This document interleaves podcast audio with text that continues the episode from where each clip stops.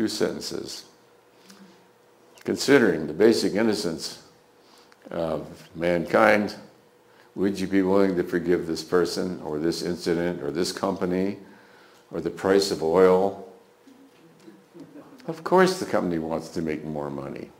What do you think? Exxon is a benevolent organization?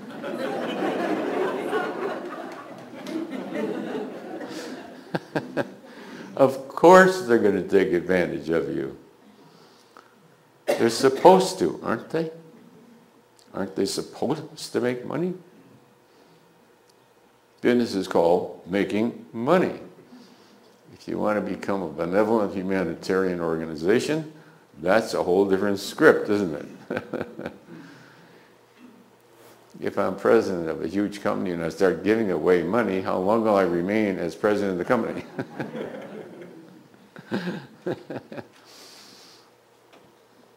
so the bottom line of the ego is that it's lacking. It must always get, get approval, get power over others, get glamour. And the media today is the world of glamour. Susan was watching one the other day, and the both of us were just remarking on it. She said, I've got the name and I just can't think of it. Oh, reality TV, reality TV. Reality TV is the most superficial, superfluous, unreal thing you've ever seen. in which artificial people are put in artificial circumstances, artificially decorated, artificially gloved, and put in, the whole thing is 100% artificiality. It's called reality TV with a small r, a small r. Right? But it's entertaining, and there's nothing wrong with being entertaining. So could you forgive yourself for being entertained by reality TV?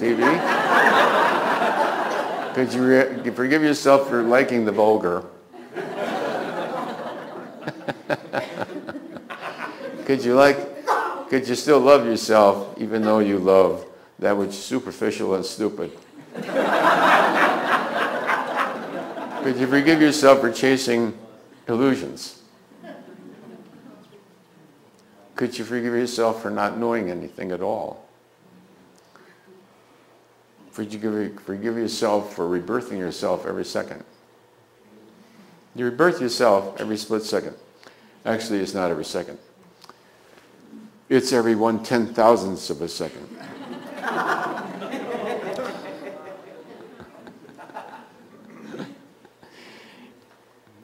when we track the perceiver, the perceiving edge, the experiencer edge of the ego, which the amoeba needed in order to survive, it's the cutting edge of the experiencer, the front, it's like the prow of the ship that's cutting through the waves of experience. You know?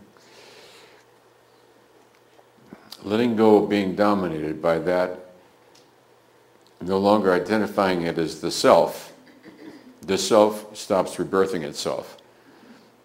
The presumption of the innocent mind is that it's at the effect of the mind. It's at the effect of a linear, a linear causality.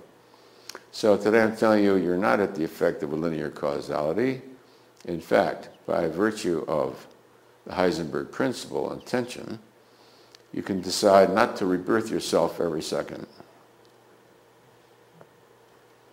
I choose to let the finality be a finality, be a finality. Mm-hmm.